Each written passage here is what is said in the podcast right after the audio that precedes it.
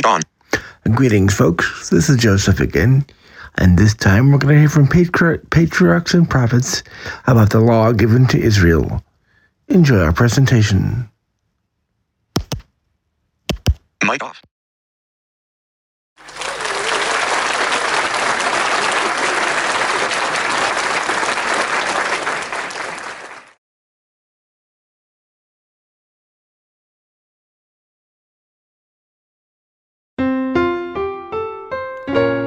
Chapter 27 The Law Given to Israel. This chapter is based on Exodus 19 to 24. Soon after the encampment at Sinai, Moses was called up into the mountain to meet with God. Alone he climbed the steep and rugged path and drew near to the cloud that marked the place of Jehovah's presence. Israel was now to be taken into a close and peculiar relation to the Most High to be incorporated as a church and a nation under the government of God. The message to Moses for the people was, Ye have seen what I did unto the Egyptians, and how I bare you on eagle's wings, and brought you unto myself. Now therefore, if ye will obey my voice indeed, and keep my covenant, then ye shall be a peculiar treasure unto me above all people. For all the earth is mine, and ye shall be unto me a kingdom of priests and an holy nation. Moses returned to the camp, and having summoned the elders of Israel, he repeated to them the divine message. Their answer was, All that the Lord has spoken we will do. Thus they entered into a solemn covenant with God, pledging themselves to accept him as their ruler, by which they became, in a special sense, the subjects of his authority. Again their leader ascended the mountain, and the Lord said unto him, Lo, I come unto thee in a thick cloud, that the people may hear when I speak with thee, and believe thee forever. When they met with difficulties in the way, they were disposed to murmur against Moses and Aaron, and accuse them of leading the hosts of Israel from Egypt to destroy them.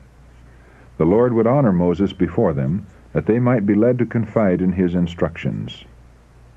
God purposed to make the occasion of speaking his law a scene of awful grandeur, in keeping with its exalted character. The people were to be impressed that everything connected with the service of God must be regarded with greatest reverence. The Lord said to Moses, Go unto the people, and sanctify them today and tomorrow, and let them wash their clothes and be ready against the third day. For the third day the Lord will come down in the sight of all the people upon Mount Sinai. During these intervening days all were to occupy the time in solemn preparation to appear before God. Their person and their clothing must be freed from impurity. And as Moses should point out their sins, they were to devote themselves to humiliation, fasting, and prayer, that their hearts might be cleansed from iniquity. The preparations were made according to the command, and in obedience to a further injunction, Moses directed that a barrier be placed about the mount, that neither man nor beast might intrude upon the sacred precinct. If any ventured so much as to touch it, the penalty was instant death. On the morning of the third day, as the eyes of all the people were turned toward the mount, its summit was covered with a thick cloud, which grew more black and dense, sweeping downward until the entire mountain was wrapped in darkness and awful mystery. Then a sound as of a trumpet was heard, summoning the people to meet with God, and Moses led them forth to the base of the mountain. From the thick darkness flashed vivid lightnings, while peals of thunder echoed and re-echoed among the surrounding heights. And Mount Sinai was altogether on a smoke, because the Lord descended upon it in fire, and the smoke thereof ascended as the smoke of a furnace, and the whole mount quaked greatly. The glory of the Lord was like devouring fire on the top of the mount in the sight of the assembled multitude. And the voice of the trumpet sounded long and waxed louder and louder. So terrible were the tokens of Jehovah's presence that the hosts of Israel shook with fear and fell upon their faces before the Lord. Even Moses exclaimed, I exceedingly fear and quake. Hebrews chapter 12, verse 21. And now the thunders ceased. The trumpet was no longer heard. The earth was still. There was a period of solemn silence, and then the voice of God was heard speaking out of the thick darkness that enshrouded him as he stood upon the mount, Surrounded by a retinue of angels, the Lord made known his law. Moses, describing the scene, says, The Lord came from Sinai and rose up from Seir unto them. He shined forth from Mount Paran, and he came with ten thousands of saints. From his right hand went a fiery law for them. Yea, he loved the people, all his saints are in thy hand, and they sat down at thy feet. Every one shall receive of thy words. Deuteronomy chapter 33, verses 2 and 3. Jehovah revealed himself not alone in the awful majesty of the judge and lawgiver, but as the compassionate guardian of his people. I am the Lord thy God, which have brought thee out of the land of Egypt, out of the house of bondage. He whom they had already known as their guide and deliverer, who had brought them forth from Egypt, making a way for them through the sea, and overthrowing Pharaoh and his hosts, who had thus shown himself to be above all the gods of Egypt, he it was who now spoke his law. The law was not spoken at this time exclusively for the benefit of the Hebrews. God honored them by making them the guardians and keepers of his law, but it was to be held as a sacred trust for the whole world. The precepts of the Decalogue are adapted to all mankind, and they were given for the instruction and government of all. Ten precepts, brief, comprehensive, and authoritative, cover the duty of man to God and to his fellow man, and all based upon the great fundamental principle of love. Thou shalt love the Lord thy God with all thy heart, and with all thy soul, and with all thy strength, and with all thy mind, and thy neighbor as thyself. Luke chapter 10 verse 27. See also Deuteronomy chapter 6 verses 4 and 5 and Leviticus chapter 19 verse 18. In the 10 commandments these principles are carried out in detail and made applicable to the condition and circumstances of man. Thou shalt have no other gods before me. Jehovah, the eternal, self-existent, uncreated one, himself the source and sustainer of all, is alone entitled to supreme reverence and worship. Man is forbidden to give to any other object the first place in his affections or his service. Whatever we cherish that tends to lessen our love for God, or to interfere with the service due him, of that do we make a god. Thou shalt not make unto thee any graven image, or any likeness of anything that is in heaven above, or that is in the earth beneath, or that is in the water under the earth. Thou shalt not bow down thyself to them, nor serve them. The second commandment forbids the worship of the true God by images or similitudes.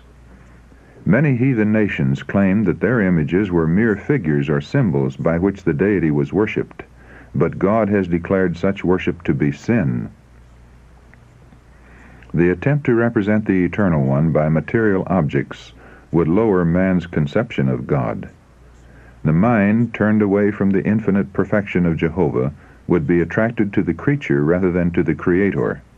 And as his conceptions of God were lowered, so would man become degraded. I, the Lord thy God, am a jealous God. The close and sacred relation of God to his people is represented under the figure of marriage. Idolatry being spiritual adultery, the displeasure of God against it is fitly called jealousy. Visiting the iniquity of the fathers upon the children unto the third and fourth generation of them that hate me.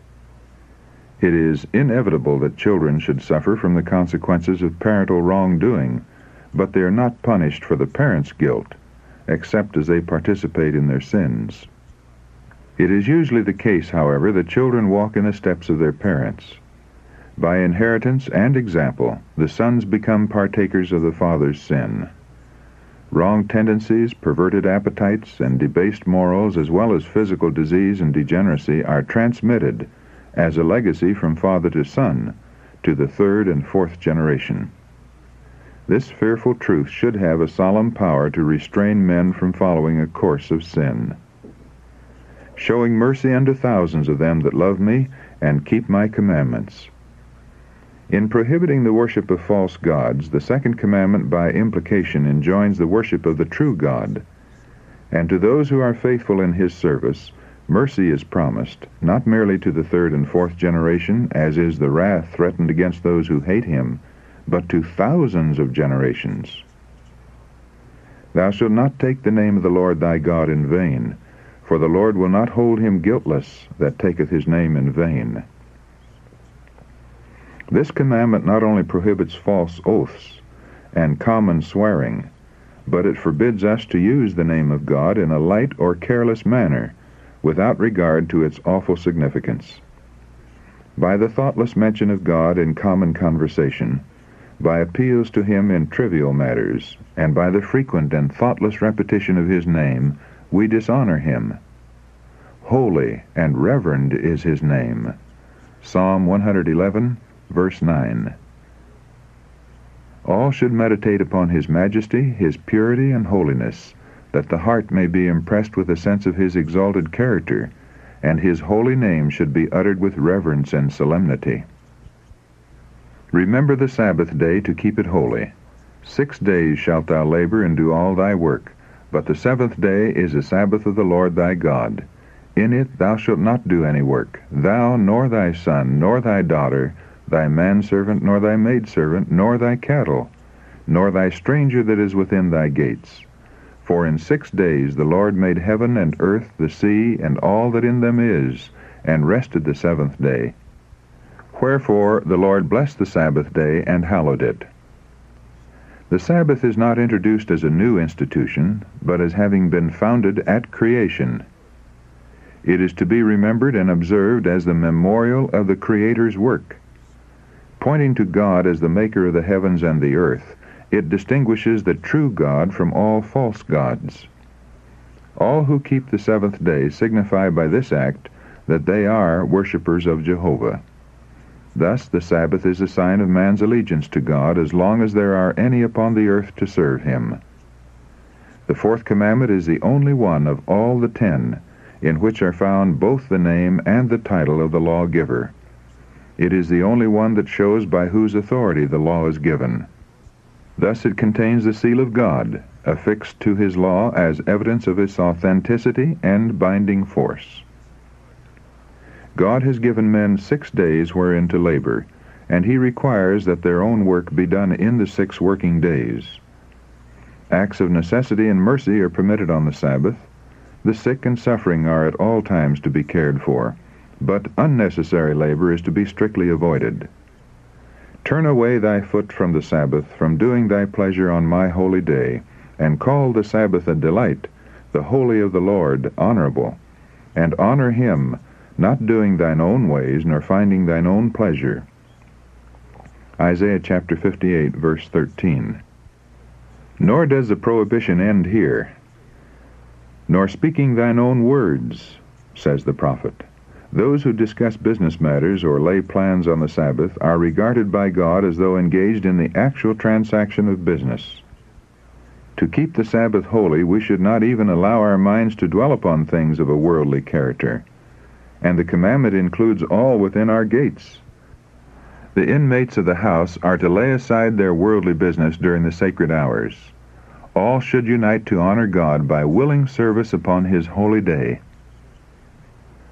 Honor thy father and thy mother, that thy days may be long upon the land which the Lord thy God giveth thee. Parents are entitled to a degree of love and respect which is due to no other person.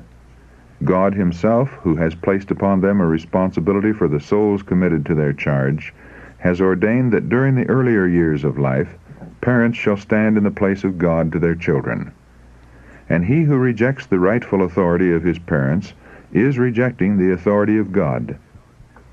The fifth commandment requires children not only to yield respect, submission, and obedience to their parents, but also to give them love and tenderness, to lighten their cares, to guard their reputation, and to succor and comfort them in old age. It also enjoins respect for ministers and rulers and for all others to whom God has delegated authority. This, says the apostle, is the first commandment with promise Ephesians chapter 6 verse 2. To Israel, expecting soon to enter Canaan, it was a pledge to the obedient of long life in that good land. But it has a wider meaning, including all the Israel of God, and promising eternal life upon the earth when it shall be freed from the curse of sin. Thou shalt not kill. All acts of injustice that tend to shorten life, the spirit of hatred and revenge, or the indulgence of any passion that leads to injurious acts toward others, or causes us even to wish them harm, for whosoever hateth his brother is a murderer, a selfish neglect of caring for the needy or suffering, all self-indulgence or unnecessary deprivation or excessive labor that tends to injure health, all these are, to a greater or less degree, violations of the sixth commandment. Thou shalt not commit adultery. This commandment forbids not only acts of impurity, but sensual thoughts and desires, or any practice that tends to excite them. Purity is demanded not only in the outward life, but in the secret intents and emotions of the heart. Christ, who taught the far-reaching obligation of the law of God, declared the evil thought or look to be as truly sin as is the unlawful deed. Thou shalt not steal. Both public and private sins are included in this prohibition. The eighth commandment condemns man-stealing and slave-dealing, and forbids wars of conquest. It condemns theft and robbery. It demands strict integrity in the minutest details of the affairs of life. It forbids overreaching in trade and requires the payment of just debts or wages. It declares that every attempt to advantage oneself by the ignorance, weakness, or misfortune of another is registered as fraud in the books of heaven. Thou shalt not bear false witness against thy neighbor. False speaking in any matter, every attempt or purpose to deceive our neighbor is here included. An intention to deceive is what constitutes falsehood. By a glance of the eye, a motion of the hand, an expression of the countenance, a falsehood may be told as effectually as by words. All intentional overstatement, every hint or insinuation calculated to convey an erroneous or exaggerated impression, even the statement of facts in such a manner as to mislead is falsehood. This precept forbids every effort to injure our neighbor's reputation by misrepresentation or evil surmising, by slander or tale-bearing, even the intentional suppression of truth, by which injury may result to others, is a violation of the ninth commandment. Thou shalt not covet thy neighbor's house, thou shalt not covet thy neighbor's wife, nor his manservant, nor his maidservant, nor his ox, nor his ass, nor anything that is thy neighbor's. The tenth commandment strikes at the very root of all sins, prohibiting the selfish desire from which springs the sinful act. He who, in obedience to God's law, refrains from indulging even a sinful desire for that which belongs to another, will not be guilty of an act of wrong toward his fellow creatures. Such were the sacred precepts of the Decalogue, spoken amid thunder and flame, and with a wonderful display of the power and majesty of the great lawgiver. God accompanied the proclamation of his law with exhibitions of his power and glory, that his people might never forget the scene, and that they might be impressed with profound veneration for the author of the law, the creator of heaven and earth. He would also show to all men the sacredness, the importance, and the permanence of his law. The people of Israel were overwhelmed with terror. The awful power of God's utterances seemed more than their trembling hearts could bear. For as God's great rule of right was presented before them, they realized as never before the offensive character of sin and their own guilt in the sight of a holy God. They shrank away from the mountain in fear and awe. The multitude cried out to Moses, Speak thou with us, and we will hear, but let not God speak with us, lest we die. The leader answered, Fear not, for God is come to prove you, and that his fear may be before your faces, that ye sin not. The people, however, remained at a distance, gazing in terror upon the scene, while Moses drew near unto the thick darkness where God was. The minds of the people, blinded and debased by slavery and heathenism, were not prepared to appreciate fully the far-reaching principles of God's ten precepts. That the obligations of the Decalogue might be more fully understood and enforced, additional precepts were given, illustrating and applying the principles of the Ten Commandments. These laws were called judgments, both because they were framed in infinite wisdom and equity, and because the magistrates were to give judgment according to them. Unlike the Ten Commandments, they were delivered privately to Moses, who was to communicate them to the people. The first of these laws related to servants. In ancient times, criminals were sometimes sold into slavery by the judges. In some cases, debtors were sold by their creditors, and poverty even led persons to sell themselves or their children. But a Hebrew could not be sold as a slave for life. His term of service was limited to six years. On the seventh, he was to be set at liberty. Man stealing, deliberate murder, and rebellion against parental authority were to be punished with death. The holding of slaves not of Israelitish birth was permitted, but their life and person were strictly guarded. The murderer of a slave was to be punished. An injury inflicted upon one by his master, though no more than the loss of a tooth, entitled him to his freedom. The Israelites had lately been servants themselves, and now that they were to have servants under them, they were to beware of indulging the spirit of cruelty and exaction from which they had suffered under their Egyptian taskmasters. The memory of their own bitter servitude should enable them to put themselves in the servant's place, leading them to be kind and compassionate, to deal with others as they would wish to be dealt with. The rights of widows and orphans were especially guarded, and a tender regard for their helpless condition was enjoined. If thou afflict them in any wise, the Lord declared, and they cry at all unto me, I will surely hear their cry, and my wrath shall wax hot, and I will kill you with the sword, and your wives shall be widows, and your children fatherless. Aliens who united themselves with Israel were to be protected from wrong or oppression. Thou shalt not oppress a stranger, for ye know the heart of a stranger, seeing ye were strangers in the land of Egypt. The taking of usury from the poor was forbidden. A poor man's raiment or blanket taken as a pledge must be restored to him at nightfall. He who was guilty of theft was required to restore double.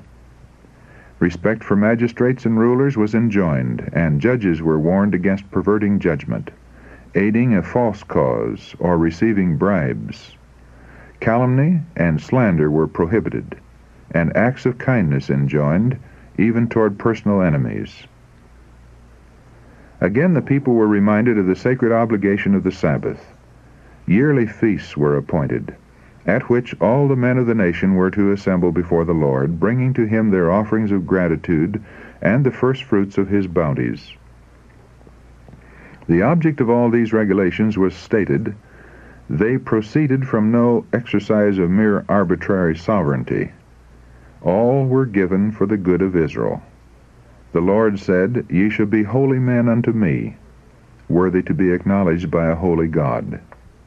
These laws were to be recorded by Moses and carefully treasured as the foundation of the national law, and with the ten precepts which they were given to illustrate, the condition of the fulfillment of God's promises to Israel. The message was now given them from Jehovah, Behold, I send an angel before thee, to keep thee in the way, and to bring thee into the place which I have prepared. Beware of him, and obey his voice. Provoke him not, for he will not pardon your transgressions. For my name is in him. But if thou shalt indeed obey his voice, and do all that I speak, then I will be an enemy unto thine enemies, and an adversary unto thine adversaries. During all the wanderings of Israel, Christ in the pillar of cloud and of fire was their leader.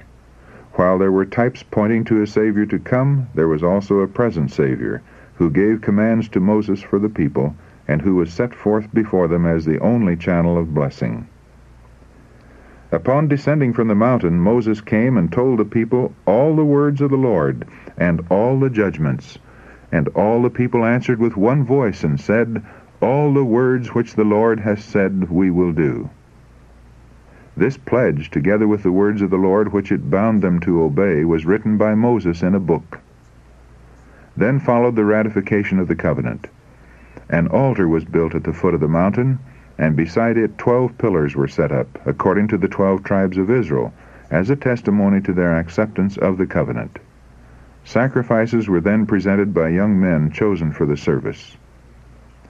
Having sprinkled the altar with the blood of the offerings, Moses took the book of the covenant and read in the audience of the people. Thus the conditions of the covenant were solemnly repeated, and all were at liberty to choose whether or not they would comply with them. They had at the first promised to obey the voice of God, but they had since heard his law proclaimed, and its principles had been particularized that they might know how much this covenant involved. Again the people answered with one accord, All that the Lord has said will we do, and be obedient. When Moses had spoken every precept to all the people according to the law, he took the blood, and sprinkled both the book and all the people, saying, This is the blood of the testament which God hath enjoined unto you. Hebrews chapter 9, verses 19 and 20. Arrangements were now to be made for the full establishment of the chosen nation under Jehovah as their king. Moses had received the command, Come up unto the Lord, thou and Aaron, Nadab and Abihu, and seventy of the elders of Israel, and worship ye afar off. And Moses alone shall come near the Lord. While the people worshipped at its foot, these chosen men were called up into the mount, the seventy elders were to assist Moses in the government of Israel, and God put upon them his Spirit, and honored them with a view of his power and greatness. And they saw the God of Israel, and there was under his feet as it were a paved work of a sapphire stone, and as it were the body of heaven in his clearness. They did not behold the deity, but they saw the glory of his presence. Before this they could not have endured such a scene. But the exhibition of God's power had awed them to repentance. They had been contemplating his glory, purity, and mercy until they could approach nearer to him who was the subject of their meditations. Moses and his minister Joshua were now summoned to meet with God, and as they were to be some time absent, the leader appointed Aaron and Hur, assisted by the elders, to act in his stead. And Moses went up into the mount, and a cloud covered the mount, and the glory of the Lord abode upon Mount Sinai. For six days the cloud covered the mountain as a token of God's special presence, yet there was no revelation of himself or communication of his will. During this time Moses remained in waiting for a summons to the presence chamber of the Most High. He had been directed, Come up to me into the mount, and be there. And though his patience and obedience were tested, he did not grow weary of watching, or forsake his post. This period of waiting was to him a time of preparation, of close self-examination. Even this favored servant of God could not at once approach into his presence and endure the exhibitions of his glory. Six days must be employed in devoting himself to God by searching of heart, meditation, and prayer before he could be prepared for direct communication with his Maker. Upon the seventh day, which was the Sabbath, Moses was called up into the cloud. The thick cloud opened in the sight of all Israel, and the glory of the Lord broke forth like devouring fire. And Moses went into the midst of the cloud, and gat him up into the mount. And Moses was in the mount forty days and forty nights. The forty days' tarry in the mount did not include the six days of preparation. During the six days Joshua was with Moses, and together they ate of the manna, and drank of the brook that descended out of the mount. But Joshua did not enter with Moses into the cloud. He remained without, and continued to eat and drink daily, while awaiting the return of Moses. But Moses fasted during the entire forty days. During his stay in the mount, Moses received directions for the building of a sanctuary in which the divine presence would be specially manifested. Let them make me a sanctuary that I may dwell among them. Exodus chapter 25, verse 8, was the command of God. For the third time the observance of the Sabbath was enjoined. It is a sign between me and the children of Israel forever, the Lord declared, that ye may know that I am Jehovah that doth sanctify you. Ye shall keep the Sabbath therefore, for it is holy unto you. Whosoever doeth any work therein, that soul shall be cut off from among his people. Exodus chapter 31, verse 17, also verses 13 and 14. Directions had just been given for the immediate erection of the tabernacle for the service of God. And now the people might conclude, because the object had in view was the glory of God, and also because of their great need of a place of worship, that they would be justified in working at the building upon the Sabbath. To guard them from this error, the warning was given. Even the sacredness and urgency of that special work for God must not lead them to infringe upon His holy rest day. Henceforth the people were to be honored with the abiding presence of their king. I will dwell among the children of Israel, and will be their God, and the tabernacle shall be sanctified by my glory. Exodus chapter 29, verses 45 and 43, was the assurance given to Moses. As the symbol of God's authority and the embodiment of his will, there was delivered to Moses a copy of the Decalogue engraved by the finger of God himself upon two tables of stone. Deuteronomy chapter 9 verse 10 and Exodus chapter 32 verses 15 and 16, to be sacredly enshrined in the sanctuary, which when made was to be the visible center of the nation's worship. From a race of slaves, the Israelites had been exalted above all peoples to be the peculiar treasure of the King of Kings. God had separated them from the world that he might commit to them a sacred trust. He had made them the depositaries of his law, and he purposed, through them, to preserve among men the knowledge of himself. Thus the light of heaven was to shine out to a world enshrouded in darkness and a voice was to be heard appealing to all peoples to turn from their idolatry to serve the living God. If the Israelites would be true to their trust, they would become a power in the world. God would be their defense, and he would exalt them above all other nations. His light and truth would be revealed through them, and they would stand forth under his wise and holy rule as an example of the superiority of his worship over every form of idolatry.